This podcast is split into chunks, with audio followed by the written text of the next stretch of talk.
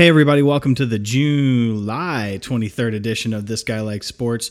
Coming at you today just on the heels of the announcement that Ryan Braun from the Milwaukee Brewers is going to be suspended for the remaining 65 games of the season. Um, now, for some people, I think this is a bit of a surprise. Others seems to be no shock at all. I'm not a baseball guy, never have been. Um, I enjoy watching the games from time to time. I live in Washington, D.C., so of course I love it when the Nationals do well and all that but I can't really claim that I am deep inside the world of baseball. But this story really struck a, a chord with me. I I know a little bit about the the backstory of Ryan Braun. For those of you that don't, last year, um, Ryan Braun was going to be suspended for 50 games for violating the Major League Baseball substance abuse policy um, got off on what most everybody considers to be a technicality in that there was a problem with the chain of custody of his blood sample or urine sample, whatever they do to take to test that. Uh, and and so basically he was uh, the the whole all the charges were dropped. I mean, this is not criminal charges, mind you. This is just within the, the world of baseball. But now it would appear that new evidence has come to light. They've got something else on Braun, and it's interesting because Major League Baseball is not actually required under the collective bargaining agreements they have with the unions to disclose what that evidence is. In other words, if they know that a certain individual has taken a drug, they don't actually state, and I think they actually can't state what drug was used, what drug the player is actually being accused of. So, in the particular case of Braun, it looks like that um, they've got something on him because Braun has immediately accepted this 65 game suspension, which again is going to take him out for the rest of this season, though it should not impact him at all for next season. Now, that's an interesting thing as well as far as how it affects his contract and his playing time and, and where the Brewers and Ryan Braun are right now. We'll talk about that in a second. But getting back to what I was saying earlier, is I don't understand how this player can be allowed to to play again anytime soon. I mean, as a Brewers fan out there, I mean, how can you ever accept this person back into your clubhouse? I mean, you he is all but admitted he's broken the rules. He has left the Brewers in alerts. I mean, the Brewers are already pretty bad this year, but they certainly aren't going to get any better under, without Braun. And how do you accept this person back into the game? I mean, because this person is is somebody who's admitted that they cheated.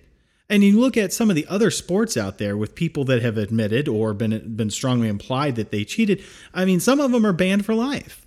And uh, yet in baseball, time and time again, we see folks that they they get they get suspensions, they get fines, but they come back. They play again. And I guess I'm curious as to why baseball doesn't hold their players to a larger degree of accountability. I mean, look at Lance Armstrong. All right, now this is a person who is never going to competitively race again because of the allegations against him. I mean, he's been banned. He'll never race again in a competitively sanctioned race. But what's interesting also now is that it's it's seeming like Braun's not the only person that Major League Baseball has strong evidence against. And as a matter of fact, it sounds like uh, Alex Rodriguez is about to have some problems of his own. And from what we hear, it sounds like the evidence against Rodriguez is even worse than the evidence against Braun. And, and, and don't forget, Rodriguez is on his way back from an injury right now. He's trying to work his way back into the the regular team uh, for the Yankees, and it's possible that he's also in the process of of doing a deal just like Braun just did with baseball where they where he could be facing some serious suspension if not a ban from playing the game because of the same issues. Because from what it sounds like the evidence against him is even stronger more clear cut than what baseball has against Braun. So it's hard to see how Alex Rodriguez is really going to be in a Yankees uniform with regularity anytime soon. And the same question goes for Yankees fans as I put to Brewers fans. Is how do you let this person back into your clubhouse? How do you continue then to show up to games and cheer him on, cheer his name, wear his jersey? How do you do that? Because this is a person who through their own actions, through their own deliberate actions have hurt the team, have hurt the franchise, have so have soiled the name of the Brewers, of the Yankees, of their own name. They've soiled even the fans to an extent. I mean, again, if you wear a, a, a Rodriguez jersey, if you wear a Yankees jersey right now, I mean, that's going to be tied to that. And I don't know how you don't shun that person from your club forever. I mean, how, how do you override that stain on the name, on the club, on the reputation of your team?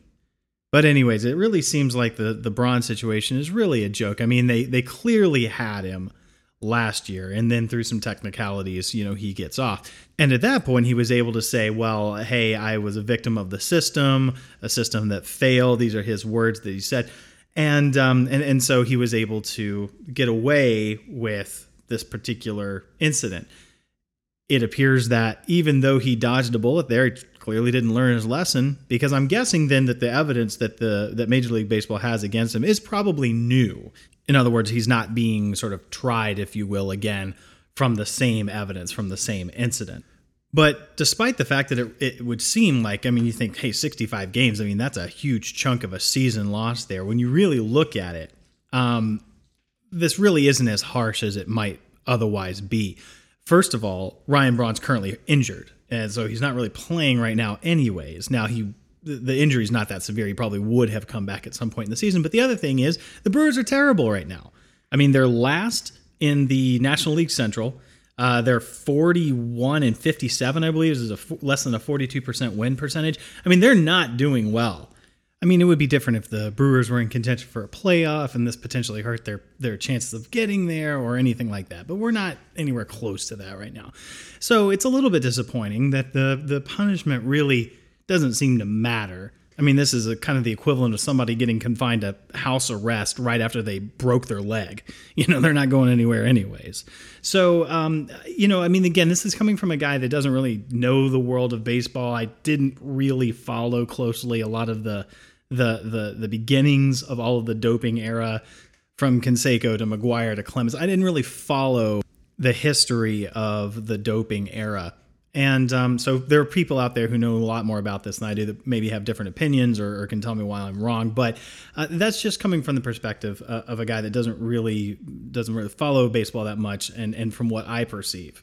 But my last thought here is, what is happening to the future of baseball with all of these doping scandals. I mean, as drugs become more and more sophisticated, as they become harder to detect, because you know there's somebody out there working on drugs that are harder to pick up on tests. I mean, what does that do to the game? Do people actually care as much as they think they do? In other words, if everybody in baseball let's just say for a second, if everybody in baseball was using performance enhancing drugs, was using steroids or some variant of it, would people stop going to the games?